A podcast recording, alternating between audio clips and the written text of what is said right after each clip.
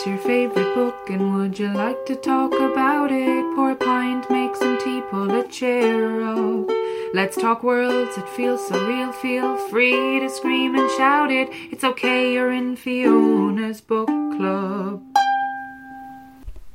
Hello, welcome back to Fiona Frawley's book club. It's been a while, you've been missing my conversations about books and stuff. Do, do, do, do, do, do. Welcome back. Been a little while, took a little break. I hope that's okay. I know there's probably some upset people out there that they didn't get to hear about a comedian talk about a book they liked for a couple of weeks. Um, but here I am. Hope you are all well and have been having a lovely summer. Um, as lovely as it can be. Um, I was very lucky to be down in West Cork for nearly two weeks. Um, a lot of my family live down there. Uh, we have a gaff down there. It is so gorge, very blessed. Um, so that was nice. And don't really have Wi Fi down there, so I didn't do an episode. But look, we're back with a bang. How are you getting on? What's the crack? Um, I feel like uh, maybe the last two episodes had gotten a bit heavy, a bit bit down and dirty with the shit of the world, um, which I think is important and good. You know, we have to discuss those things, look at them, and see where we fit into them and how we can affect change if we would like to and if we're sound. So that was that for the last two weeks, which is good, or the last two episodes, should I say. And then I thought we'd have a bit of crack. Uh, so let's, you know, discuss famously the funniest book of all time, The Communist Manifesto. A laugh a minute. Don't you think? Um, no, but I'm glad I read it. I have gone through most of my adult life having not, which I feel like I should have. And now I've done it. Have I changed? Who knows? But it's fine. Um, talked about this book with my friend Owen Heffernan. We went to school together. We actually repeated the leaving cert together, which was good crack. Um, in this very intense year run by this man who was really small and angry. Um, fucking hell, he used to terrify us all. Um, we'd have to do like three compulsory hours of study every night. Uh, your parents had to sign off on all your homework and study over the weekend. It was for people who were little shits and who did bad in the leaving cert the first time round. Obviously, because you're repeating it. Um, well, no, there was a few people who'd done really well, but just needed like ten extra points. But it was basically a big crash. It was great. Um, but yeah, that is Owen, and he has recommended me really good reading by black authors and about the black experience.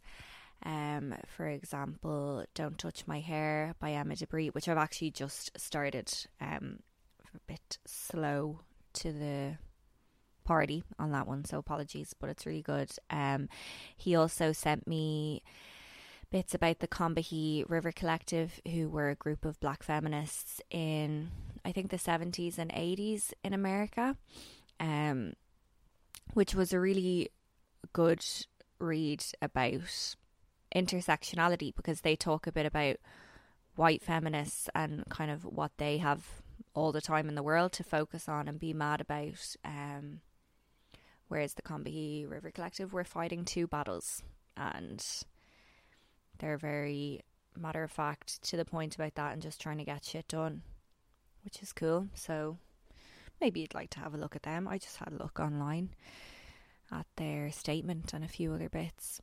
Really good.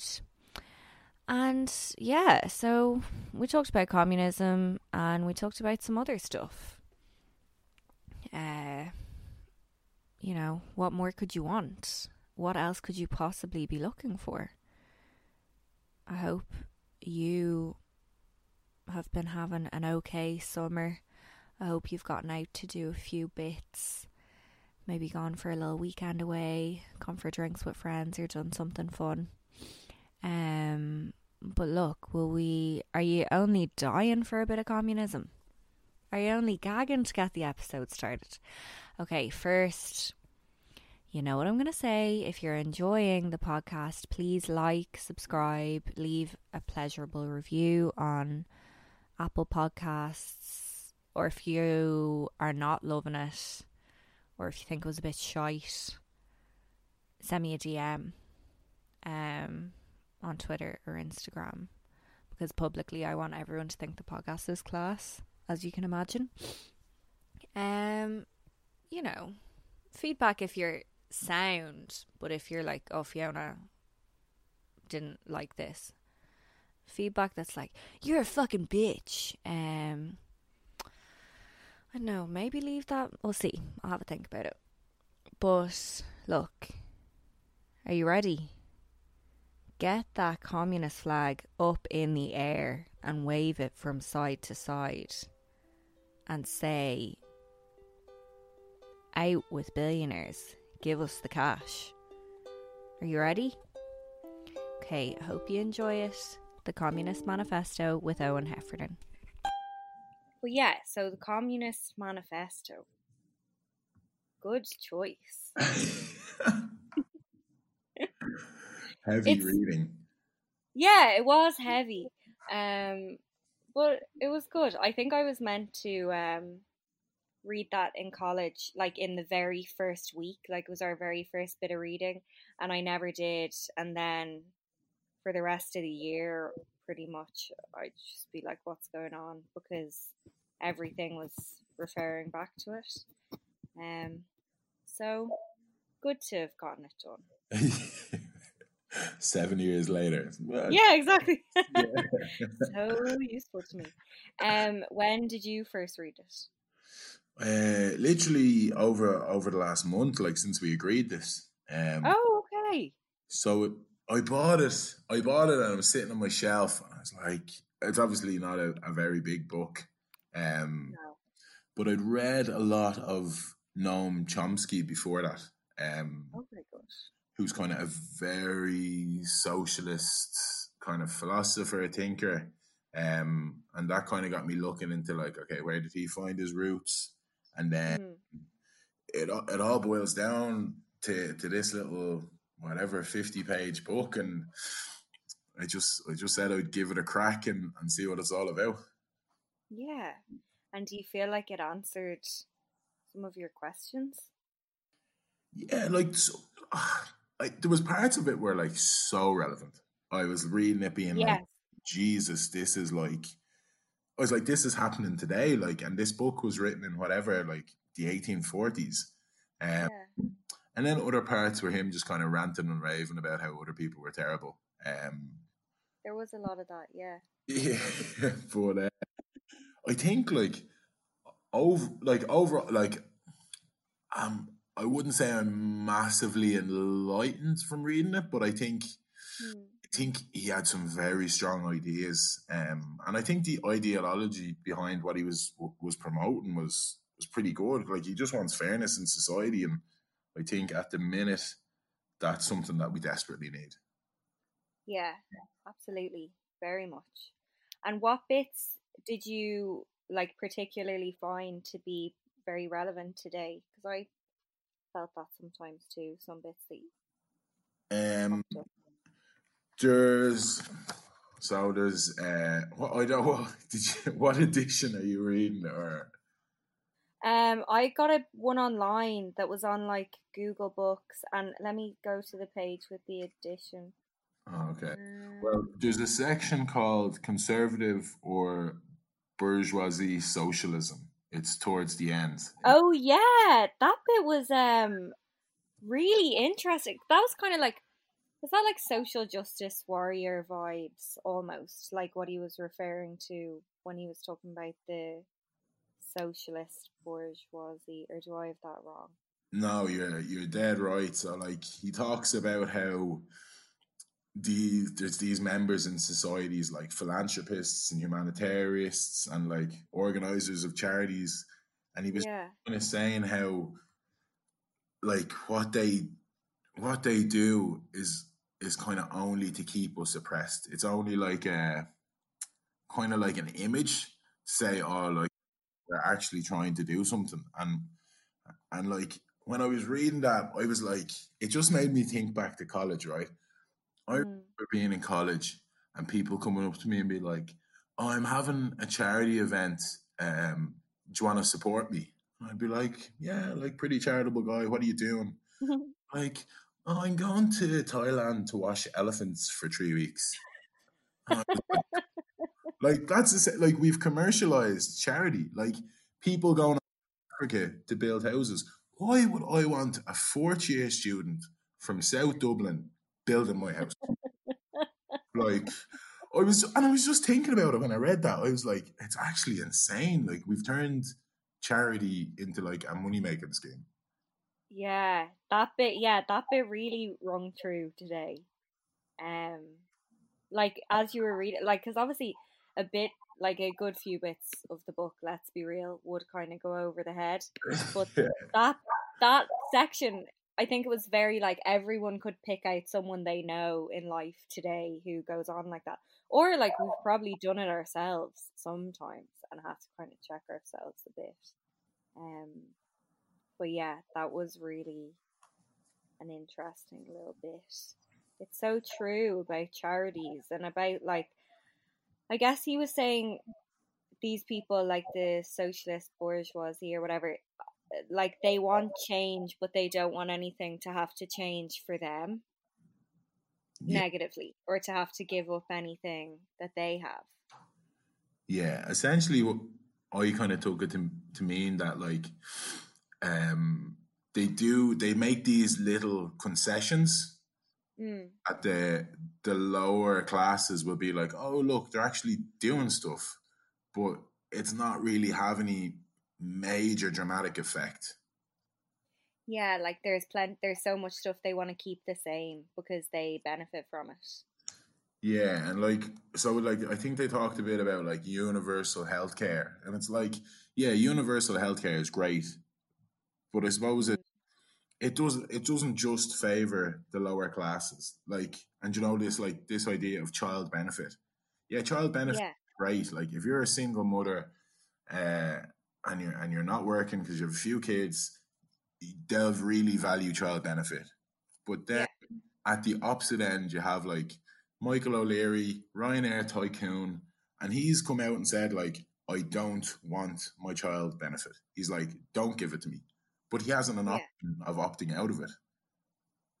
yeah, Like, it's a massive benefit to the to to the to the single mother, but to like the, the richest man in Ireland, he's like, I don't want it and I can't give it back. So kind of why are we giving it to him? yeah. That's stupid. Sorry, I know that's kind of stating the obvious, but come on. that is dumb. What about okay, this was a bit that I thought was relevant for today. I need to try and mm. find it. It was towards the start. It was kind of about people protesting and about people like say low paid workers kind of destroying the things that they need to work as a form of protest. Do you remember that bit? It was kind of at the start, but it reminded me a lot of what's happening at the moment. Um, which I do think is like a really important part of trying to.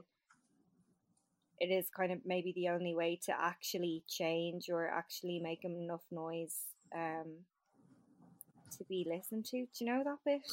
Yeah, I like, and that was like he was he was kind of slated on like there's there's not really many explicit references to violence throughout the throughout the book, um, yeah. but you kind of do get that kind of like rebellious undertone and like at the end of the day, exactly what you were saying, like no significant change has come in any society without violent revolution. Yeah, yeah. Like you need like uh, like peaceful protesting and all is great, but like it doesn't make the headlines. Yeah, and also, yeah, it doesn't make that like no one does anything. Like, so, like, I'm sure people want to be peaceful, but it's kind of not an option after a while because nothing's gonna change that way, as we've seen. Yeah, people get so like people who who get to the stage of like protesting and revolting.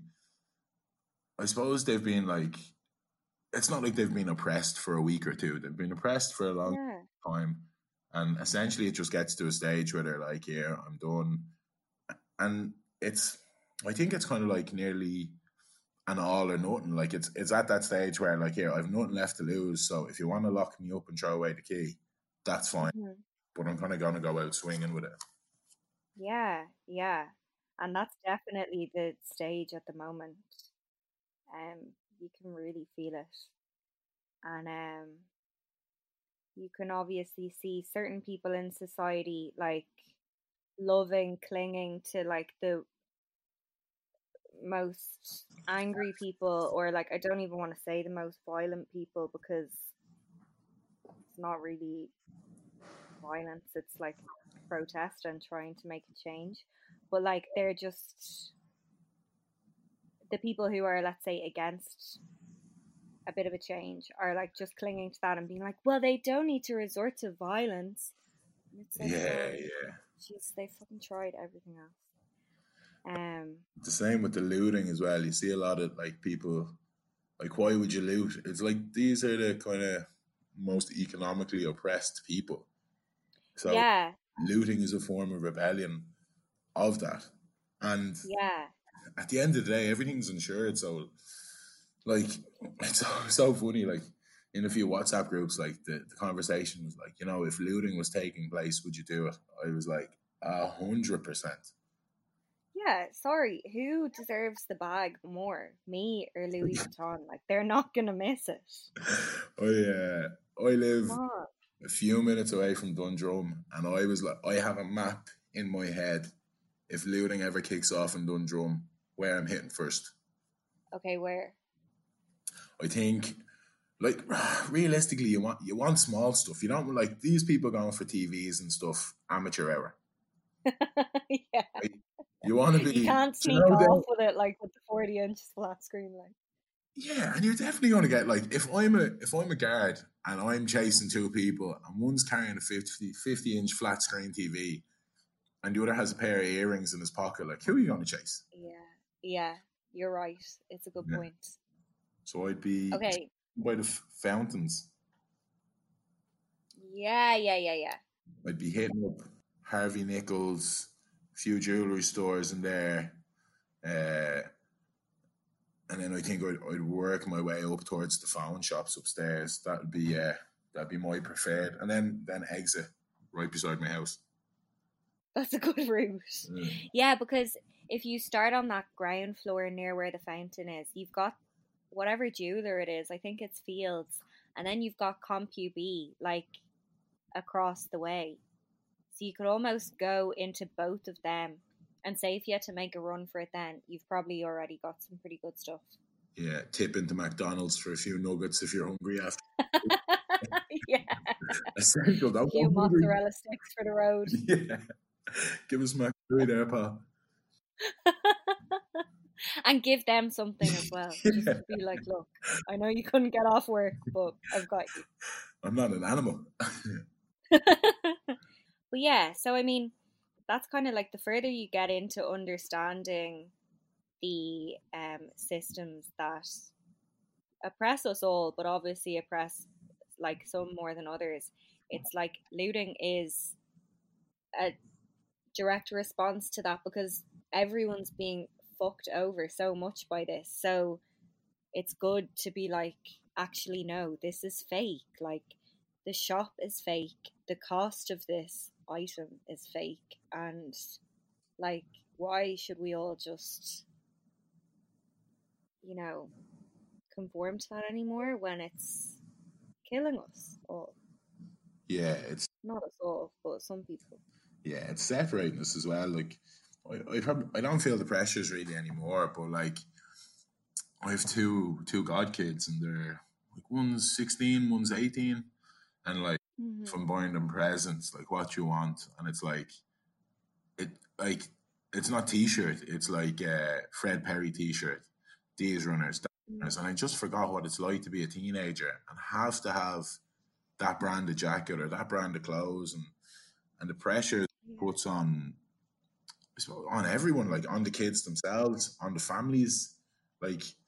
There's, there's kids walking around in these these Moncler jackets, Moncler jackets, six hundred quid.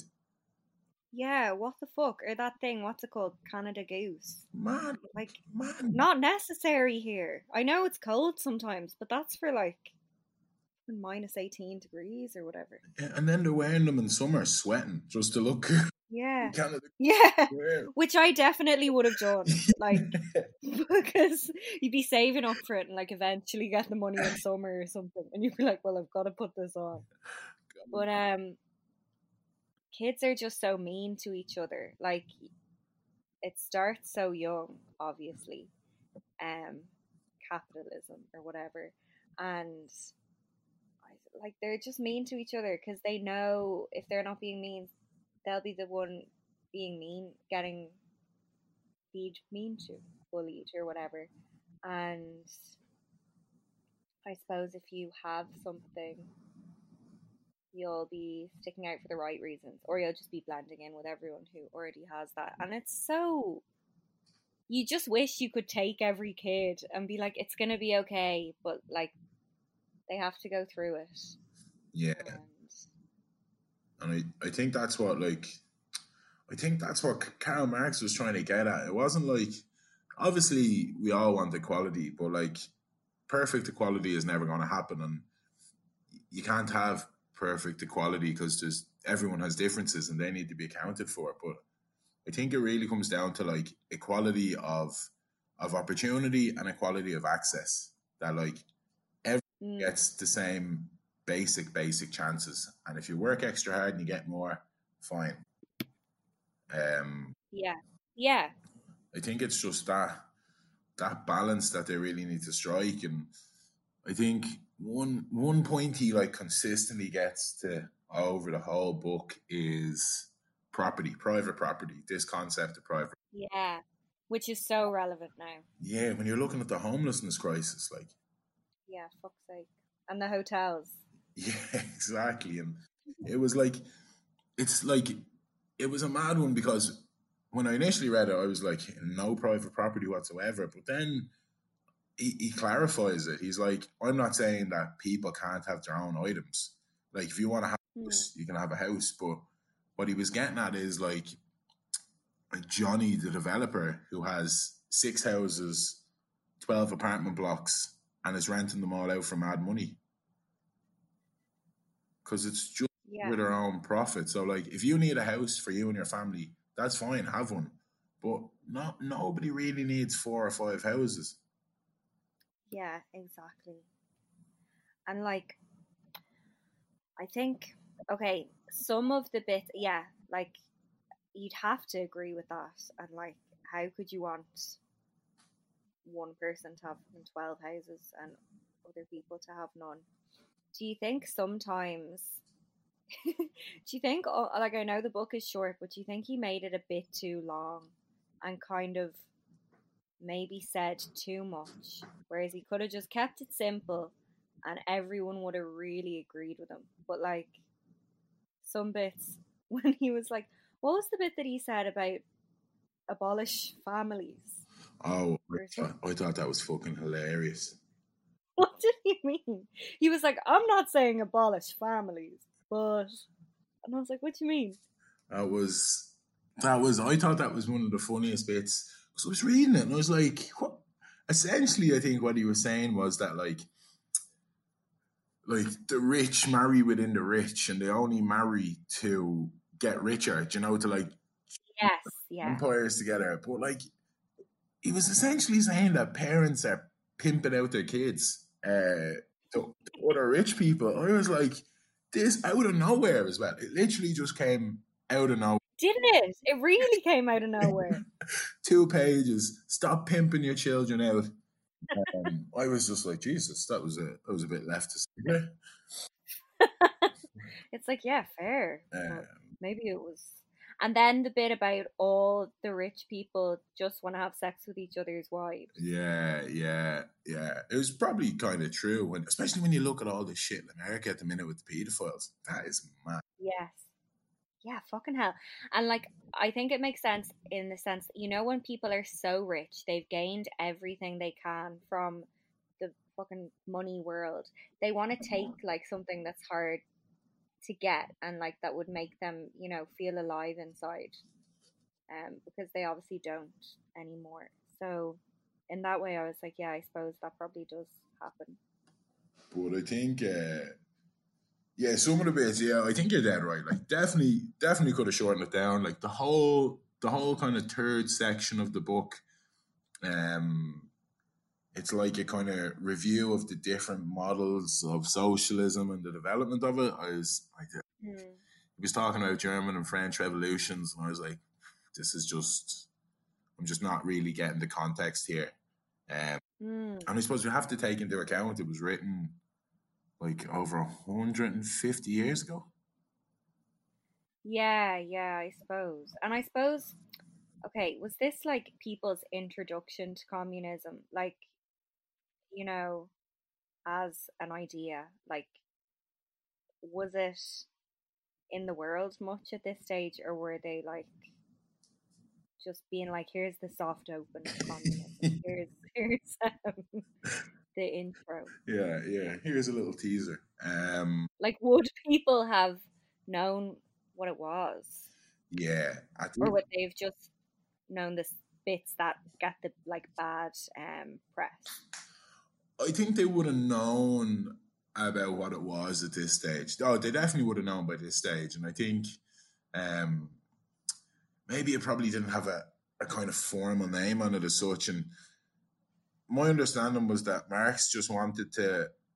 He traveled around a lot, and he'd lived in Paris, and you know he'd met a lot of people, and he just kind of wanted to to actually kind of cement what communism actually was in a book. This is the principles we live up to. Uh, this is the ideology. This is what we're trying to achieve. Um, but I think probably what we've seen is we've seen a lot of people try, or a lot of countries try to do kind of communism, but not do it right. Um, Mm-hmm, hmm so the biggest thing for Marx is like a complete overthrow of the the, the bourgeois, bourgeoisie. Uh, I feel like Yeah. every time I say that. Uh, No, me too. I look. I'm sure he wouldn't mind. Yeah. um, I'm sure he wants us to say it wrong. but yeah, essentially he says that you need a complete overthrow to establish uh, a temporary dictatorship of the proletariat, um, and then that kind of withers away, so it becomes like a full and free democracy. And and what Yeah. has really happened in most kind of communist states is that they overthrow the bourgeoisie, um, Yeah. and they establish a dictatorship, and then the, the, the dictator is kind of like, oh, I kind of like this. I have all the power. you know what? This is fun. Yeah. oh, all the money comes to me. Why would I leave this? Um, so I don't think I don't think it's been properly realized yet. I think you've some some countries like China is is very socialist, but obviously massive human rights issues. Um, Mhm. nor like the Scandinavian countries, I think are probably the best example. Like they obviously have capitalism, um, but they do have a lot of high tax rates on, on the wealthy. Um, Yeah. and instead of the wealthy being like, you know, I worked hard to earn my money, and and like, why should I give it away? They're kind of Yeah. that like they don't think of it like that. They think, oh, okay, I'm creating a better life, create, creating a better society. Um, Yeah. which I just don't think. I think I don't know if Irish people are ready for that yet. No, there are definitely a lot of Irish people who are like, I get up every day, I earn my, you know, like Fine Gaeler is like, I earn my money, blah, blah, blah. But like, I don't know. It's a bit like, what are you so afraid of? Like, you are not going to miss that money. And if you tried it, you'd see. I think it's the power. Like that's what I. That's what it come. I think it all just comes down to power. Like even, like I'm I'm reading the the papers. Obviously not being at home, and I'm seeing like read one paper and I see this article like uh, people going on holidays lose their COVID payment, and then Yeah. turn the page and I see like I don't know, I think they're called super junior ministers or something. Sixteen grand pay rise. You're like, what? Next page. You're like, yeah, what's his name? Paschal Minif- Minister for Finance. Like, uh, Mm. just won't take pay cut during this troubling time. And you're like, you're you're taking money off people who have lost their jobs and giving pay rises to yourself. Yeah. It was like the taking the COVID payment off people who went away. It was like the most blatant, like taking from the people who need it most at the moment. And like honestly, I just think that they were like, let's try this and see if no one notices. Oh, And thank God people were like, what the fuck? And they had to be like, oh yeah, sorry about that. scandalous. So I guess that's just what it is at the moment in in the old Dáil.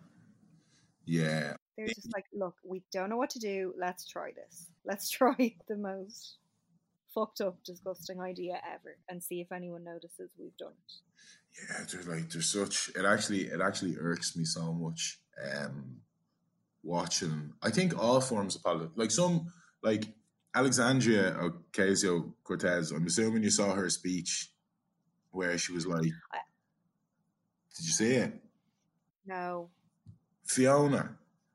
I'm sorry. I'm sorry. I will watch it. Um, but did you hear about it? yeah, I saw um everyone sharing it. sorry, I do need to watch that. I saw like 30 seconds of it on an Insta story. Um, and I'm so much more woke now as a result. But You totally are. I think like politicians like her are what we need coming through. Because Mm. in Ireland at the minute, like politics is still very, uh, it's kind of still very family based, and oh, your father was a TD or your mother was a Yeah. and it's very much like a club where I think like that's why I love watching some of these mad lefties. Um, and I know they get a bit of shit for not wearing suits or uh, like Mick Wallace used to wear his, his pink t-shirts in the Dáil, but they'll literally go in there and say anything. Like Yeah, but like, fair. How can you care more about someone wearing a suit than not to be dramatic, but like people dying in the streets? Like, who gives a fuck? Sorry now. yeah, it's all just about re-election for them, I think, and that's I think the mm. system is flawed. Like once they're in, they don't.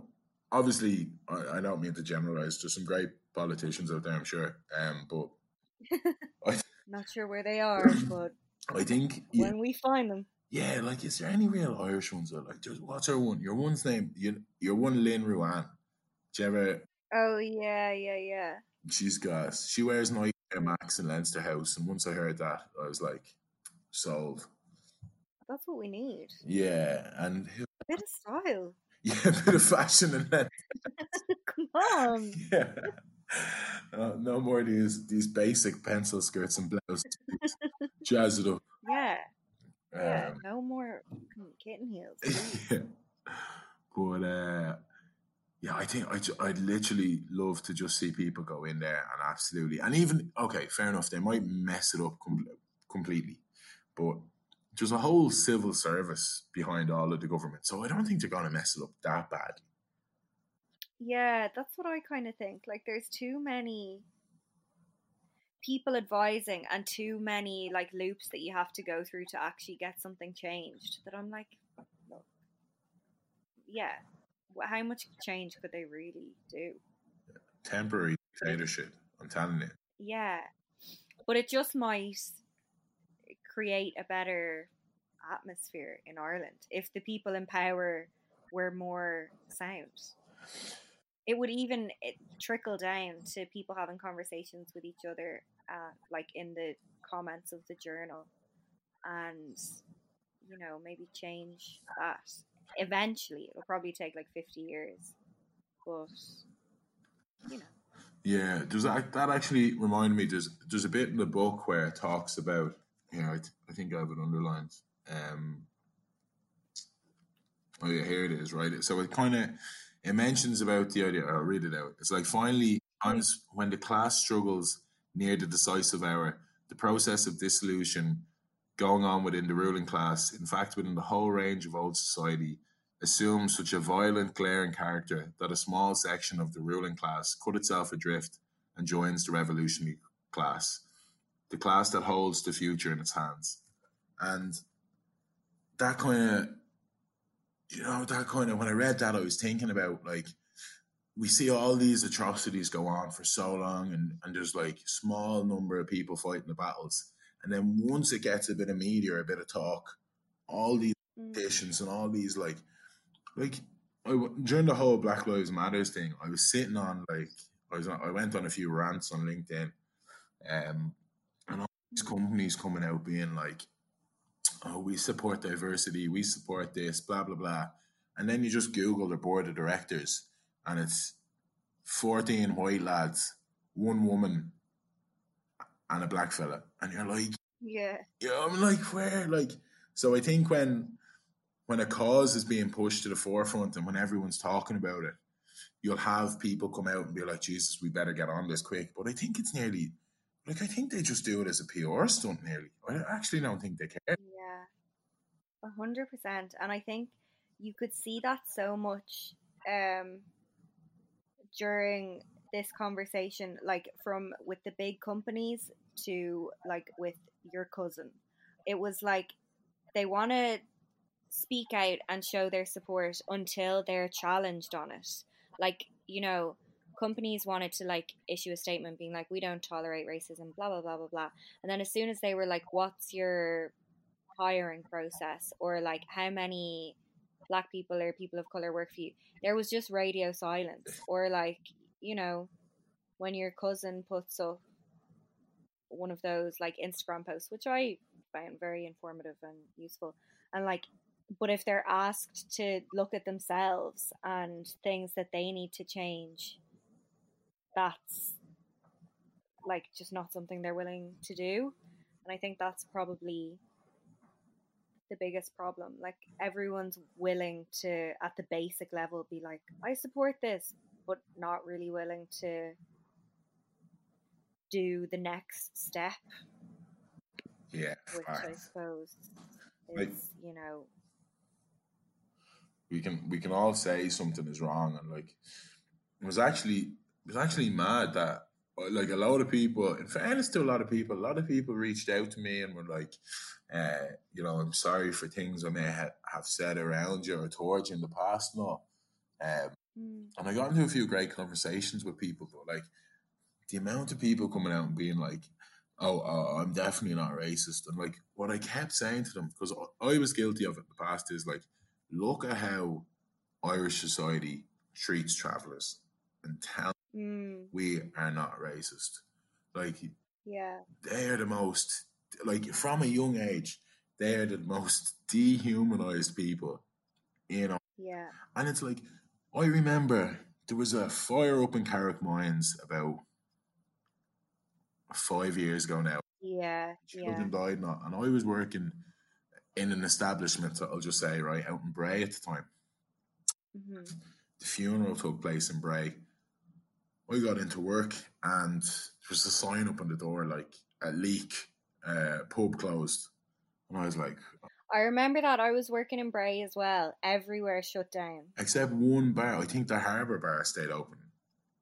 Did it? Yeah. Somewhere, one one place. But I remember walking up the main street and being like, like this is like this this family have just suffered probably like they, they lost a few kids like one of the biggest yeah a to- like babies like Yeah. and whole families wiped out like and like and this is how we we show support and solidarity. But and everyone justifies it. I know, well, like tra- travelers are different or they deserve it. I was like, this is racism at its core. Yeah, and how like intensely people will try and convince you that you're wrong. That they're like, you don't understand. You haven't had any experience as a business owner with Yes. like travelers, blah blah blah. And it's like, stop trying to even like just stop trying to defend yourself. You clearly know like what you're doing is wrong. Or when um my dad lived not far from well, my dad lives in like Stepaside, and that happened like on kind of Glenamuck Road. Sorry, very um specific geography for non-South Dublin listeners, but um there was like an a, like a road nearby that they were trying to like rehome the people who'd obviously lost their homes, grieving, lost their families, and the people from like the cul-de-sac were like parking their cars so that the um like construction workers couldn't get down to organize temporary housing for people. And I'm like, how do you sleep at night? Like, whatever you think about this group of people or what they've supposedly done to you, like, how can you feel comfortable parking your car so they can't have a place to stay after what's happened? Yeah, it's but like, but we're so conditioned that way. I think we just don't see it as as racism. Do you know? No. Not with travelers. We don't. Yeah. We just like, and I, rem- I remember coming home from work the day of that funeral, and I said it to my mum. Like I said, like, oh, you know, everywhere shut and stuff, and she was so disappointed in me. She was like, twenty years ago, that would have been done to black people. I can't believe you stood there and let that happen. And all. I was like, and that was kind of like a turning point for me. I was like, Mm. actually, yeah, that was absolutely disgraceful what went on. Yeah, yeah, yeah, yeah. But like, yeah. No. It is. And I think, yeah, you do reach that turning point where you're like, oh my God, if I am just quietly pissed off, nothing's gonna change. Yeah, yeah. And like, I think we've all had that moment where it's like, well, if you think it's so horrible, why are you just standing there and let it happen? Which we've all definitely done. Now that you're a full-on communist, Fiona, after reading the comment, um, what would be all right? So we have the dictatorship of Fiona starting uh, yeah. on Monday. What's what's the first thing to come into play? Um, probably would be the same one for everyone that the billionaires have to fix the world. Like, just hand over the money. Like, I've seen it divided how it's getting fixed on several Instagram posts and tweets. So that's the first thing. Uh, And then after that, a bit of a session. Don't want to be too serious. yeah, keep it light. yeah. so yeah, that's that's step one. And then I don't know, it's so hard to like just get people what's that thing that I've been saying like decolonize your mind, but like just get people from a young age and it sounds like such a cliche at this stage, but just like being different is okay. If someone's not like you, it doesn't mean you need to like point at them and make them the butt of your joke. And it's not PC gone crazy to like let people live their lives. Like I think to actually get some people to realize that obviously is something that might never happen. But it's frustrating sometimes because I'm like, you could make your own life so much easier, make someone else's life so much easier by just not giving a shit about stuff they do or stuff that's important to them that makes no consequence to you. So why are you making it your business to make their life shit? Do you know what I mean? Yeah, you're dead. It's it's this idea that we all have to like like when you think about it, right? It's absolutely mad. Up until the age of like 18, we all pretty much have the exact same life. It's like Yeah, yeah, primary school, communion, confirmation, secondary school, junior cert, leaving cert, and like Leaving cert holiday, yeah, like, yeah, and then everyone goes on the same exact same holidays as each other for every year of college. You just go and see the same people in fucking Thailand or Ios or California or wherever you go. yeah, yeah, and you have to like if you do anything like it's like if you're like oh, I'm actually not going there, I'm going somewhere else. People are like why? Yeah, Why? why would- what's wrong, man? yeah, what's are you an idiot? Everyone's going to Ios. Yeah. but it's like it's just it's crazy how you just you're meant to go through these steps after college and it's go out, get a and it's not just get a job, it's get a, get a good job. A get Yeah, a job, stay with the company, find a partner, get married. I can't understand this milestone of getting a mortgage. For me, like the idea of of taking a mortgage gives me like heart palpitations. mm, mm, mm. I looked into it. I was like, just kind of out of curiosity more than anything. And I was like, right, if I was to go down and get a mortgage for like, let's say 350,000, which wouldn't buy me a house in Dublin, by the way. yeah. I was like, how much would I actually pay back? And your man was like, well, you pay back this much a month over this many years. And I was like, I was like, cut the bullshit. How much would I be paying you back? And he's like, around 550,000. And I was like, what? I was like, What bank was that? Name and shame. Uh, I, I couldn't possibly for libelous reasons, but it's uh, uh, let's just say BO Ireland maybe.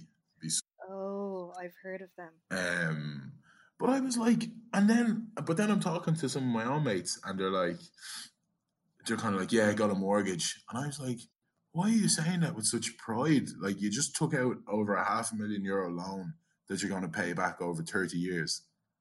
Yeah, It's insane.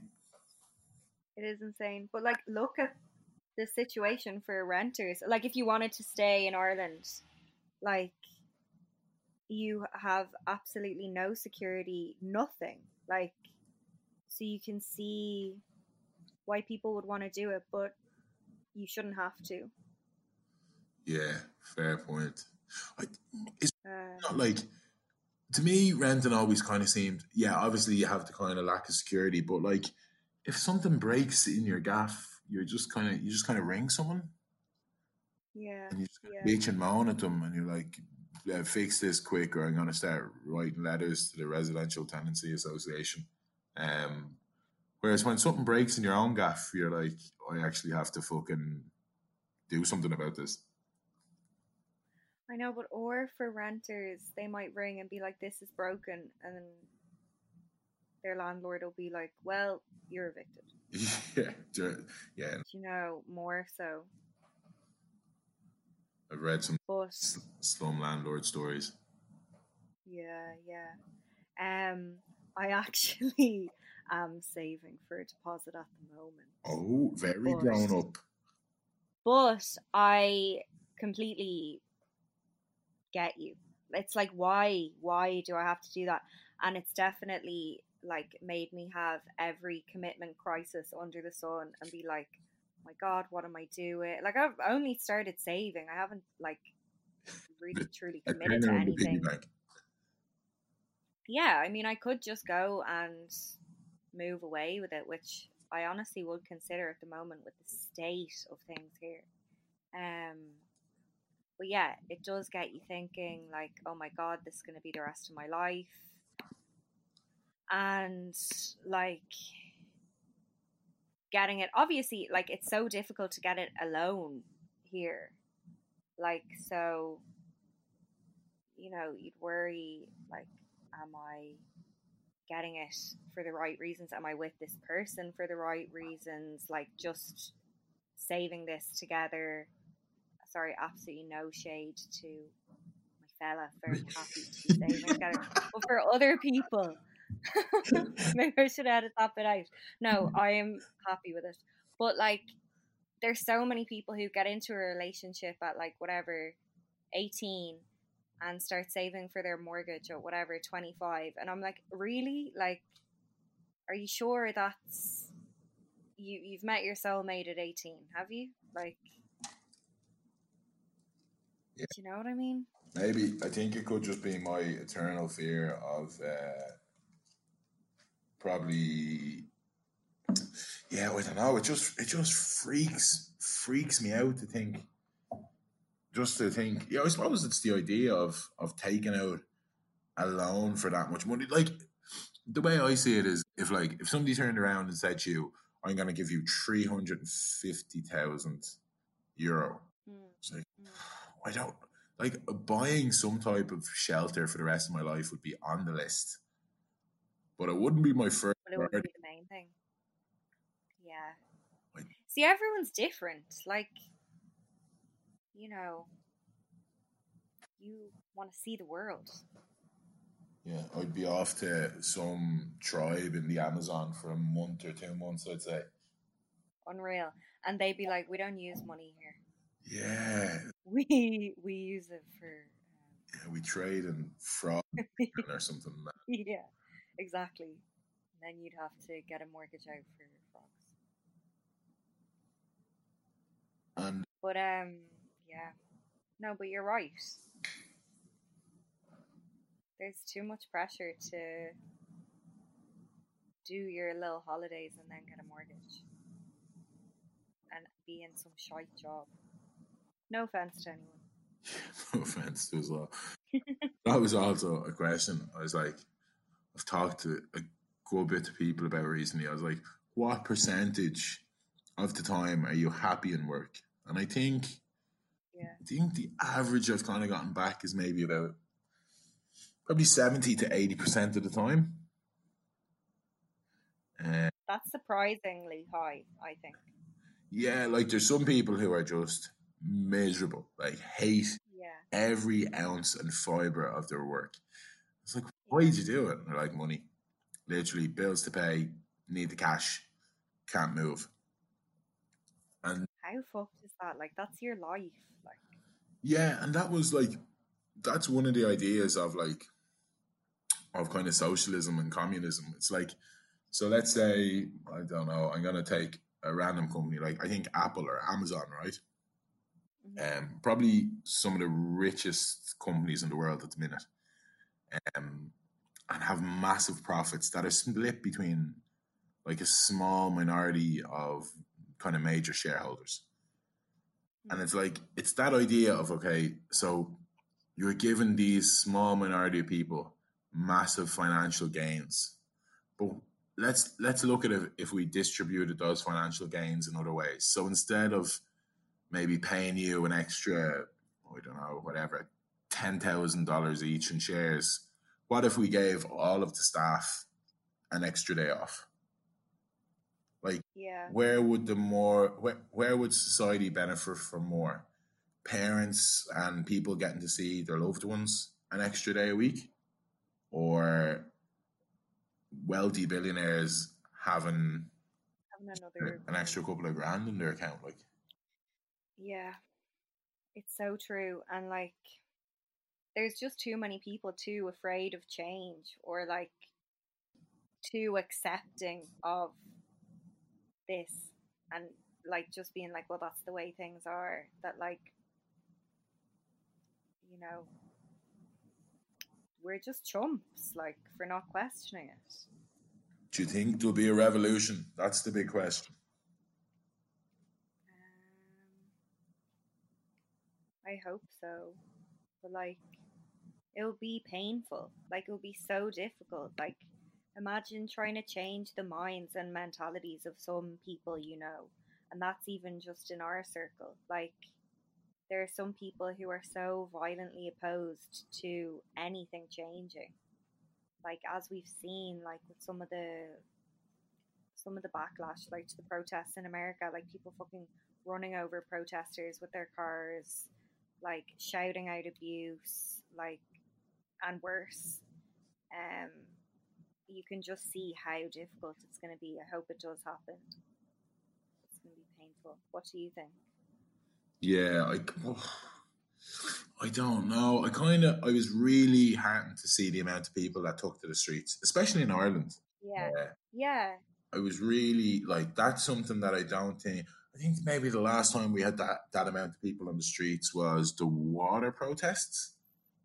Mm. Um, so like I love I love seeing people in the streets. I love seeing people out protesting. Um, Yeah, but I absolutely. I think that it just I don't know. There wasn't enough momentum behind it. I think if it is, if real change is to occur, I think that there's there's going to have to be another kind of debacle like the water protests, or there's going to be some big taxation issue. And I think I think then people will just be like, "Here, I'm actually just just fed up with this." Because at the end of the day, everyone just wants the same thing. Everyone just wants like decent education, good health care, and a reasonable standard of living. Yeah, yeah, Like, exactly. like everyone, like obviously, if we can get more, we'll take more. I think it's purely human nature, but I think like we, we just want to like like for myself, I just want to survive and have a bit of crack, and I'm happy. Yeah, yeah, exactly. That's the best. Live a longer, healthier life that way. Like, by not stressing. But I think, I don't know, like, what I kind of hope is happening in Ireland at the moment, anyway, like, the aftermath of the protests and of that momentum is I hope, like, people, myself included, are kind of looking at, like, how that pertains to them, what changes they need to make. Like, for example, calling out racism when you see it, not just like standing there when it happens, not just like being like, oh, that's just Uncle Jim, that's how he is. Mm. Companies, hopefully, you know, having a look at more diversity, looking at like who is employed by them and realizing that needs to change. Hopefully, teachers maybe fighting for a more accurate like education that reflects everyone's kind of experience and isn't so just Catholic, white, whatever. Um, and stuff like that that I kind of hope is happening at the moment. And like in industries, like definitely in the comedy industry, in like music industry in Dublin, I feel like people are being challenged for things that they've been getting away with. Um, and people aren't going to take it anymore. I hope that's the kind of work that's happening here at the moment. Obviously, in the States, like while we're in no way perfect here at all, like there's more urgent change in the sense that like people's lives are in danger every day. Um, and like people's lives are so fucked by the system. Um, so I suppose like the protests can't stop there. Like the change that needs to happen is so massive. Like that, yeah, It's like America. I I lived in America for like two years, and it's a different animal. Like I I remember, I never forget it. I went there when I was twenty five, and I went to Miami. right. Oh, it was the longest queue for customs I've ever been. It must have been, it must have been an hour and a half standing in this queue for customs, and I was like, you know when you're just watching everything around you? I was like snaking through the queue, and I got up to the desk and I had a an African American like uh, customs guy, and he looked at my passport, looked at me, looked at my passport, looked at me, was like, I didn't know they had black people in Ireland, and gave me a fist bump. I was like, "Welcome to America," and I was like, "What God, the fuck?" And that was literally your introduction, like, But Fiona, when I say like, so I always consider right. So I'm mixed race, but I always can just consider myself Irish. I never really saw myself. Oh, like obviously I'm not mixed race, but I always just considered myself Irish. But then once we got into America, like my Irishness was stripped away until I opened my mouth. So over there, it's like black, white, Latino. Mm-hmm. That's that's the first thing they segregate you on your race, and it's either black, white, Latino, and it was like, like it was. I've never been like it was. It was so insane because like you could see like white people only hang around white people, black people only hang around black people. Um, there was like I was driving in the in my car one day with my boss, and uh, he's like he's from Sligo, but he's lived in America twenty five years. Was, he's like, "How are you getting on?" And I was like, yeah, "The whole racism thing is a bit, bit, bit kind of weird." He's like, "Sure, what you mean?" And we were like, just there, we were sitting at traffic lights, and like a biker pulled up beside us, and he had like a Nazi symbol on the back of his bike, and I was like, "This is this is the type of shit I mean." Um, Yeah, like you never have to look for to see. Yeah, like it was mad. like I got pulled over by a cop one day. Uh, she was lovely. Now, in fairness to her, um, and she was chatting away to me, and she's like, "Owen, just uh, just next time you go, um, just uh, if you get pulled over again, just drop all the windows in your car and, and just keep your hands on the steering wheel." And I was like, "What? What do you mean?" And she's like, "Well, you've tinted windows, so just for yourself, it would be safer if you just the minute you get pulled over, drop all the windows so they can see into the car." and keep your hands on the steering wheel. And I was like, okay. And she's like, even if your license is in your pocket, don't reach for it. Let them know that you're reaching for it. I was like, okay, thank you. Excellent. Good advice. Yeah, fucking hell, like life saving advice. Yeah. But like pretty fucked that that has to be said. Yeah. But like, America is, it's a scary place. And then, and then the other thing is like, everyone has guns. Yeah, yeah. Like, I remember even on my J one, I worked in this um kind of restaurant place in New York, and the bodyguard or like bouncer or whatever. Sorry, I was like, "What's the crack with the guns?" And he was like, "I can get you one, no problem." and I was like. 21 year old Irish girl. I was like, no, it just me. does everyone have them? Like, Jesus, like you just get one, no bother. it's, but in saying that, after living there, if I could have got a gun, I would have had one. Yeah, fucking hell. Like, cause, uh, like, Jesus. I was chatting to people and they're like, I was like, why do you have a gun? And they're like, because that lunatic has a gun. And if he comes in here shooting, I'm going to shoot his ass. And then you're like chatting to the next guy and he's like, well, if he shoots, I'm going to shoot him. And you're like, now I can see why everyone has guns. It's another one of those things that's just too deep rooted in the culture. Like, there's too many, like, crazy fucks who are never going to give up their guns. So I guess there are other people who have to have them for that reason. You'd wish that everyone could just not have them. Maybe that could be another thing in our when we're head communists.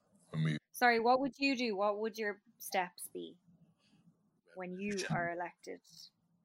um, I'm mad, which is a bit of a weird kind of thing of mine, but I'm mad into food policy and food Yeah, you were saying that. politics. Yeah, so it's and it's real. It really, really pisses me off because, like, so I think at the minute in the world there's 1.2 billion people considered obese and overweight, and there's Mm. 795 million who are malnourished. Mhm. Then we dump a crazy amount of food waste every year. Mm. So like we have such a flawed food system that like there's people starving and then there's people overeating and throwing away their waste. So for me that's the number one thing. It just pisses me off so much to see. Uh, Yeah. and then after that, I think like I think equality of education probably. So I remember like years ago I was working um, for some promotions company down on down on one of the docks near the the 3Arena, and there was lads, a group of young fellas from the flats across the way. It was a, a seven up promotion, right? And Mhm. there was a group of young fellas from the flats, and they kept coming over and like terrorizing the place every day, like, and I mean proper terrorizing. And they're like, the manager was like, came up to me and he's like, "Oh, you're you're a bit of a big fella there, I'm good imposing lad. You wouldn't stand out the front and scare them lads off, would you?" And I was like, I, I was like, "All right, yeah, I'll go out." And like they were actually there was about ten or twelve of them all on bikes, and they were the funniest, most kind of charming, quick-witted lads I've ever met in my life. Like if if I wanted people working to sell stuff to me, like Yeah. lads would sell you anything, and like they negotiated it. I well, we it was a joint negotiation, um, but I gave them like two crates of Seven Up a day, and they left us alone. There you go. Like these are and and and they kept other people away from us. Like these are like twelve year olds having like a racketeering deal going on. I was like, if there was like, if they were more engaged, imagine what they could be could be doing. That's the shit we need. Like, you know, you're not gonna just leave someone alone for free. Not someone as in okay, one individual on their own, leave them alone. But Seven Up as a company, why should you leave them alone? You should get a crate of Seven Up for it. Oh, I was just like it was so funny, like and I was like I was just like I was watching them, they were just ripping it out of everyone. It was like the manager would come out and he'd be like, Yeah, or like, all right, lads, go away now. We've, we've had enough. And like the young fellas, young fellas, and they're like, make me. And the manager, Yeah, I'll call the guards now and, and they'll get you down. Like, the guards won't come down here for us. We live across the road. And like, everything he said, they had an answer for straight away. yeah, Like walking at them, get away here, I'm warning you. You touch me, I'll call the guards. It was like, and I was, I found oh, it so hard not to laugh in situations like that. These children were beating this like promotions company event manager. Like they were making its meat of them. And I was like, lads, 24 bottles of 7 Up. Use tip on there. yeah, sound. Like that's all they wanted. All they wanted yeah, was 7 Up. exactly. And like you can see people like the promotions manager in that situation just like you know like the wheels turning and being like this isn't working in the way that I'm used to dealing with things. I deal with everyone in the same way no matter where they're from, what age they are or what their experience is. I just use like stop or I'll call the guards or like stuff that's like not gonna scare everyone or that just means different things to different people. Like you need to understand different people want different things. Yeah, and then being like, you know, I don't think they're the demographic for the product we're trying to use. I was like, never mind demographic. It's seven up. yeah, it's like everyone don't worry about the demographic. I was like, you won't have an inventor on here if you, you know, if you don't stop this nonsense. Um, Oh my god. but yeah, so like food, and I just think like I think uh, some of those kids from maybe inner city areas and um, kind kind of working class areas, some of them are just so so sharp tongued and so smart, and um, and I think like somebody was making the point to me before, like so.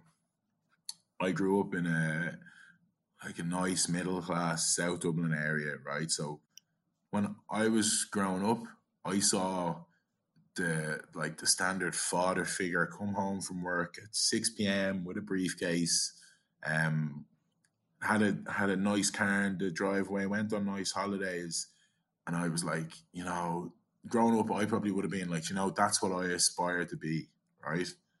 Where in in the more kind of, I suppose, the lower class areas, the kind of more economically deprived areas, they see the the honest working father do the same routine, but probably maybe not drive a nice car or or have those benefits. But then they see maybe a lad who sells drugs, hangs around all day, gets in fights, extorts people, and they see them rolling around in a, a nice X5 or a nice Beamer. Yeah, yeah. When you're growing up, like I know 100% who I'd be looking up to in that situation. Yeah.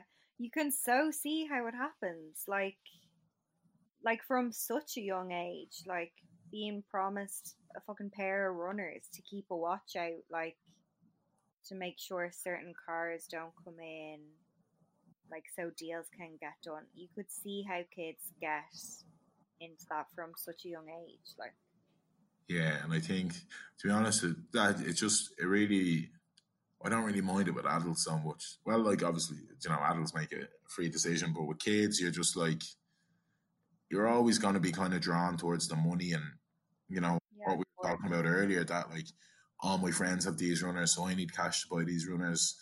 Um, yeah, Yeah, yeah. I can work twenty hours in Spar at six ninety five, or I can do two jobs for these lads and I can buy two pairs of runners. yeah. So And that's fucking capitalism at work again. Like probably kids at that young age, like just get into it because they want something nice that they can't get otherwise because they're in the community they're in, like they're not in a family that has money, can't get that stuff. This is the way you get it.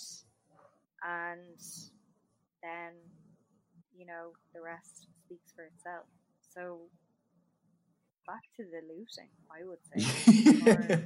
maybe we safer way to do it, less people get hurt. maybe we should just have it once a year, like an and maybe around Patrick's Day. That's a pretty chaotic time in Dublin. Yeah, that would be fab. And we wouldn't need to advertise it too much. Like, There was looting in Ireland a few, uh, maybe it wasn't a few years ago. It was probably about ten years ago now. But there was some. Mm, I'm going to go out on a limb here and say there was some unionist march uh, mhm. through O'Connell Street. It was at the time. It was before. I think they were building the Luas on O'Connell Street, and people were throwing like like bricks through Foot Locker and um, and then Lidl. Do you remember Lidl in Tallaght got looted a few years ago? yeah, yeah. Was that during the snow or was that no? Sorry, that was that was the cranes or the fucking forklifts or whatever. Or was that the same time? I think maybe when you said snow, it rang a bell, but yeah, I definitely remember. Yeah, maybe it was during the snow, was it? I think so. So that's the plan of attack then, right? We'll we'll organise an annual looting day, um, Yeah, where I mean that would be great if possible. Like, you know, go back to your student event days and just see what you can rustle up. I'll get on to my followers, you get on to yours. on my We my just we can for the first year. yeah on my fake Facebook pages. He's a tripod twenty ten. Oh my gosh, tripods. That's I. I actually I actually that that would be my third priority. I'd reopen tripod. Reopen tripod. And Crawdaddy. Uh, and the chocolate bar. Like that was such Yeah. I have such good memories of that place. Like Yeah. nothing but yeah. activity. What is it now? Just office or something? Yeah, I don't know. There's some like burrito bar at the back of it. But like originally when it was shut, they'd planned to turn it into like this super club. Like think like the Roy venue in the city.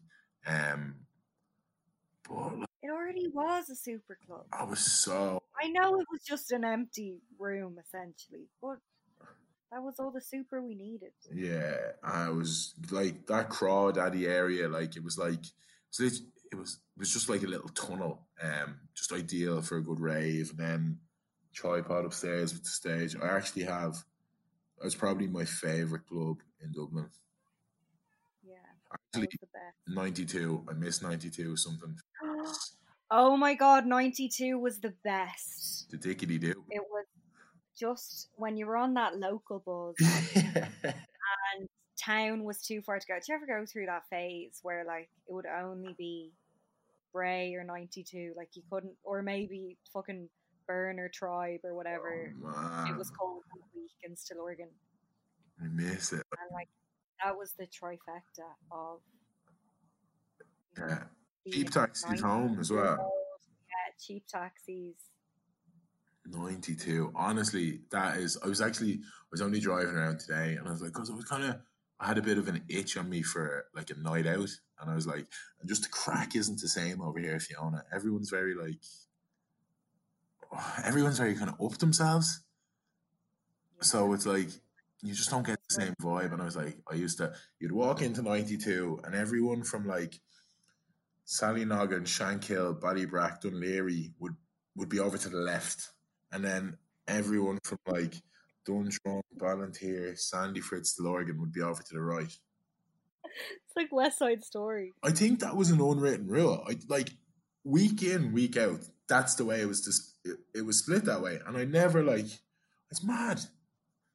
I used to. Yeah. Okay. So you'd be on the Dundrum side, but your sound. Yeah. Well, when you walked in, did you go left or right? I can't remember. Right? You went right, did you? Where did you go? Oh, I was right side as well, yeah. Well, I'm from Shankill, and I would have gone with people from Shankill. Well, what are you doing on my side of 92? Before the war now a minute. It. Across that bridge when we got there. And would you ever go in kind of sober? Do you remember you'd go in at like fucking 9 p.m. so you wouldn't have to pay the tenner and end up like spending an extra 50 euro on drinks anyway. And the place, the carpet stank.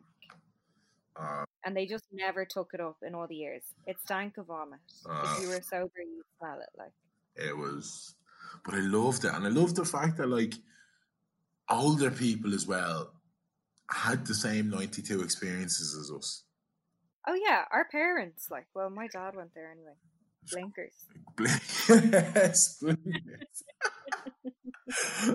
ah, you're up in blinkers there, were you? Whereas many a good night in blinkers I did. If the walls could talk. Yeah, if ever your dad would give you a lift and be like, "Oh, don't want to tell you what I did in there," you'd be like, "Yeah, just Stop. I think we still have the same carpet. Yeah, yeah. Oh, 100%. Okay. Final thoughts on the Communist Manifesto and how we can use it to reopen 92 and Tripod. Right. Um. So we're going to have right. So the whole thing behind the Communist Manifesto, I think the the basic idea was to control production and control labor, um, Hmm. and not give it to the kind of not give it to individuals to make profit for themselves. Give it to the state to make profit for all the individuals.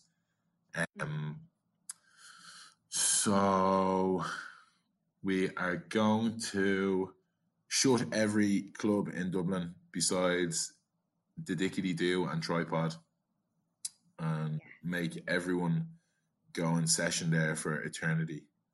Um, no, I don't know. I'm trying to think now. That's a tough question, Phil. What would I do? We need we need to keep a north side equivalent open because that's not fair. Uh, what was that one we went to? Fuck, In West, it used to be in West. Oh, barcode. Oh, that In is. Equivalent. Yeah. I feel like fond memories there for everyone, surely. And you could get a three in one there after. Yeah. And do you remember you'd walk past a swimming pool to get in? It was in like the most mad setting ever. Down to Hillbillies then for an old snack box on your way home. That Oh, iconic. How would we get home from there? Like the taxis must have been fucking eighty euro. Like Oh man, but sure it was. It was all about the dart out. That was where the crack was. yeah, yeah. What a pre-drink. um, Those were the days. We'll never get them back. no, we won't. Fucking. It's all mortgages from here on in, Fiona. Deposits and mortgages. I know, I know. Stop. I need to rethink all of that now after this conversation. No, you don't. Go. See where I am. I'm just a nonconformist who uh, who who wears odd socks. I think that's why I'm so against it. Like I actually struggle to put on matching socks some days. I'm just like, ah, similar enough color, they'll do. That's okay. Yeah. So You know, right in there. yeah. Except if my bank manager saw it, he'd be like, "You're not getting a mortgage with your odd sucks. I went into okay. I went into Bank Blank Ireland in Dundrum. Maybe we went to the same guy to like talk about getting a mortgage, and I know he could see what was in my account when I went in, and there was I'm gonna say three euro, like, and that was on the screen in front of him, and he was still like, ah, yeah, no, you can get one, like you can work towards getting one. So if he said I could get one with three euro in my account, maybe even two, I think he'd give it to you just because you had odd socks. Yeah, fingers crossed. Anyway, we live in hope. Three euro on odd socks will give you a mortgage. Great advert. That's all the criteria, to be fair. yeah. Um, right. Well, thanks so much. I think we learned a lot about communism, a lot about South Dublin in 2010, and we're all gonna come away better people after this conversation. yeah, fingers crossed. It's a short book. If anyone does want to read it, it's fifty. It's only like fifty short pages. Um, heavy going, but it definitely. I think it just definitely gets. It definitely got me thinking about what type of what type of society I'd actually like to live in, and what what are the values of that society. Yeah, yeah. That's a really good way to describe it. And yeah, I suppose approach it with an open mind. And when it gets a bit crazy, just remember the good parts. Yeah, just if if people are actually genuinely interested in this type of um, kind of social revolution stuff, there's a great book by Noam Chomsky called uh, "Understanding Power," and it's like it's all linked. It's huge now. It's a tough. Well, it's not a tough read, but it's just lengthy. Um, but it's all about like how the media are controlled by big corporations and they control the government. And that was that was the book that really opened my mind. That got me to read this book. Oh, really? Yeah. So if you're uh, if you're looking to to keep up the revolution, comrade, and Absolutely. figure out ways of reopening tripod, that's that's definitely.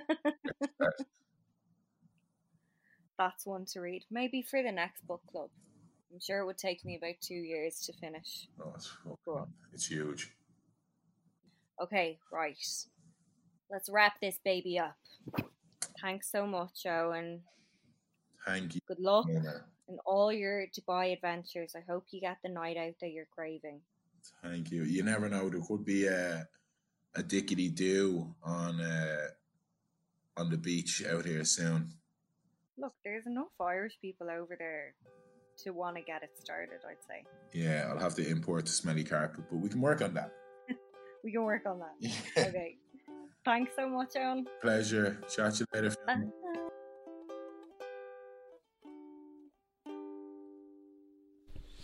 That was it, baby.